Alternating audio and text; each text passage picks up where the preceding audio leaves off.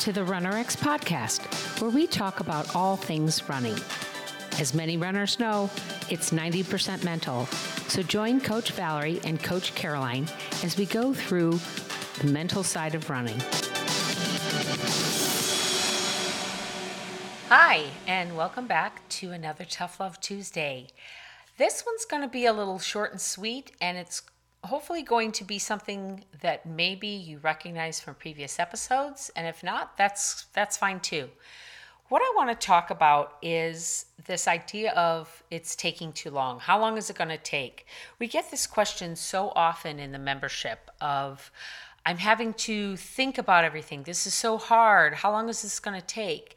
And it always kind of makes me chuckle because we think that because it's running and this is something we've maybe been doing for years, that this learning a new movement shouldn't take so long.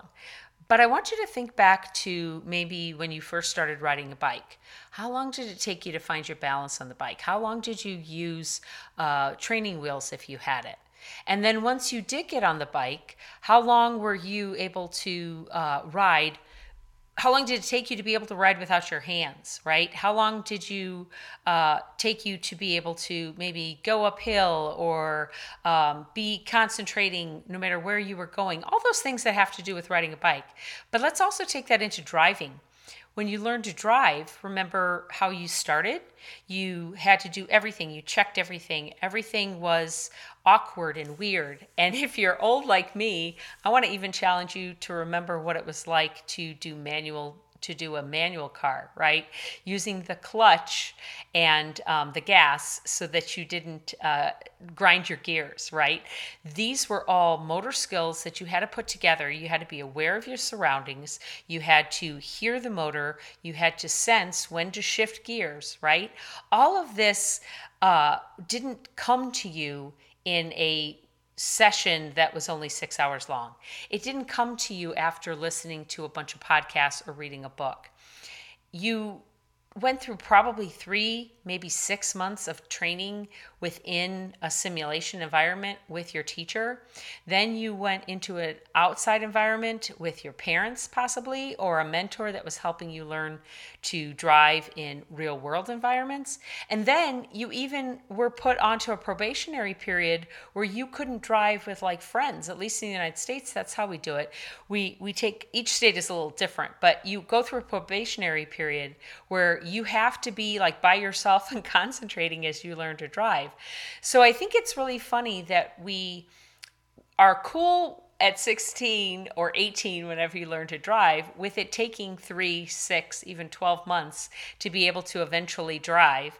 Because now you're like oh yeah i can totally drive. That's not a problem. I can go uh, months, even a year without driving and still be able to get into a car and drive. And I might be a little awkward driving in another country where maybe things are on the other side, but it probably wouldn't take me long to figure it out and be able to do it. So I want you to realize that that's the same with learning a new skill like this new way of running. Okay. So I want to challenge you that this isn't taking the old way of running and just tweaking it. You're literally learning an entirely new movement. And with it, you're going to learn uh, possible other movements like squats, lunges, things like that, that maybe you've been doing wrong all along. And that's been contributing to your injuries, right? Uh, you could be doing other things as you're weeding in the garden that are affecting your body that's affecting your running. Maybe you pulled your back out. So when you're running, you're uh, leaning back or you're leaning forward to compensate for pain in your back, and that's affecting your run. So now, as you're trying to drill and learn to hold yourself in that stable position of ears, shoulders, hips, you can't do that anymore or you're not doing it because of a pain that has nothing to do with running. So I really want you to try to get out of that that mindset of how long is this going to take? And is this always going to be this hard? Because it won't it won't always be this hard. You just need to concentrate now to make sure you're doing the right movement while you're drilling. The other thing i wanted to bring up was something that i thought was really interesting. As you know i've been with valerie for a little over almost we're going on three years, almost four years now. And I've been to quite a few of her clinics and I've watched her clinics and I've watched her teach over and over and over again. And this clinic that we did this weekend in Dallas, I usually don't stay for the whole thing, but I was there for the second day, which was the track workout, because I needed to get some some additional video of it. This was the first time I actually saw in our students what she'd been talking about. Every time I've looked at our students do things, and she'll say something like, um, "You're you're not in pose, right?" Or "You're not on the ball of your foot." or your pull isn't your your pull isn't right and she'll correct them and it's a it's a it's a nuance that i just couldn't see before and this weekend i saw it and it really made clear to me that until you're ready to understand what you're doing you won't see it okay? It's it just won't happen. I, I just love the saying when the student is ready the teacher appears. And i've been watching other people run. I've been watching the gait analysis, I've been watching these clinics, and I couldn't see what she was seeing. I couldn't see the hunched over shoulders. I couldn't see the uh, pushing off that people are doing uh, when they're trying to do a change of support. I couldn't see how the ball of foot hops, uh, how they were landing um, with without actually like I love how she always says, uh, be good to the ground and it'll be good to you. So I just wasn't getting it until I really looked this weekend. And it was amazing to me. It was, it was like, it was like looking at one of those pictures, and I can't even do this. Those pictures that uh, look like a bunch of dots and a bunch of colors, but if you look at it a certain way and kind of cross your eyes, it becomes a dolphin. I've never been able to do that. But that's seriously how I felt. I felt like I was looking through my phone at these at these images at these people moving and suddenly it became so amazingly clear to me. And so i want to just challenge you that now i'm not doing this every single day guys.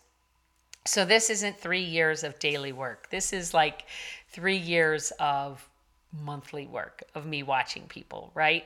So if you culminated that those three years of watching people monthly. And let's take out a couple of let's take out a couple of months for holidays and sicknesses and just say for 35 months i've watched her do things. That's like 30 days if i were doing that every single day okay? So if i told you i need you to spend 30 days or in the case of the membership a minimum of 12 weeks immersed in this process and just give me 12 weeks of trust and concentration and focus on your movement.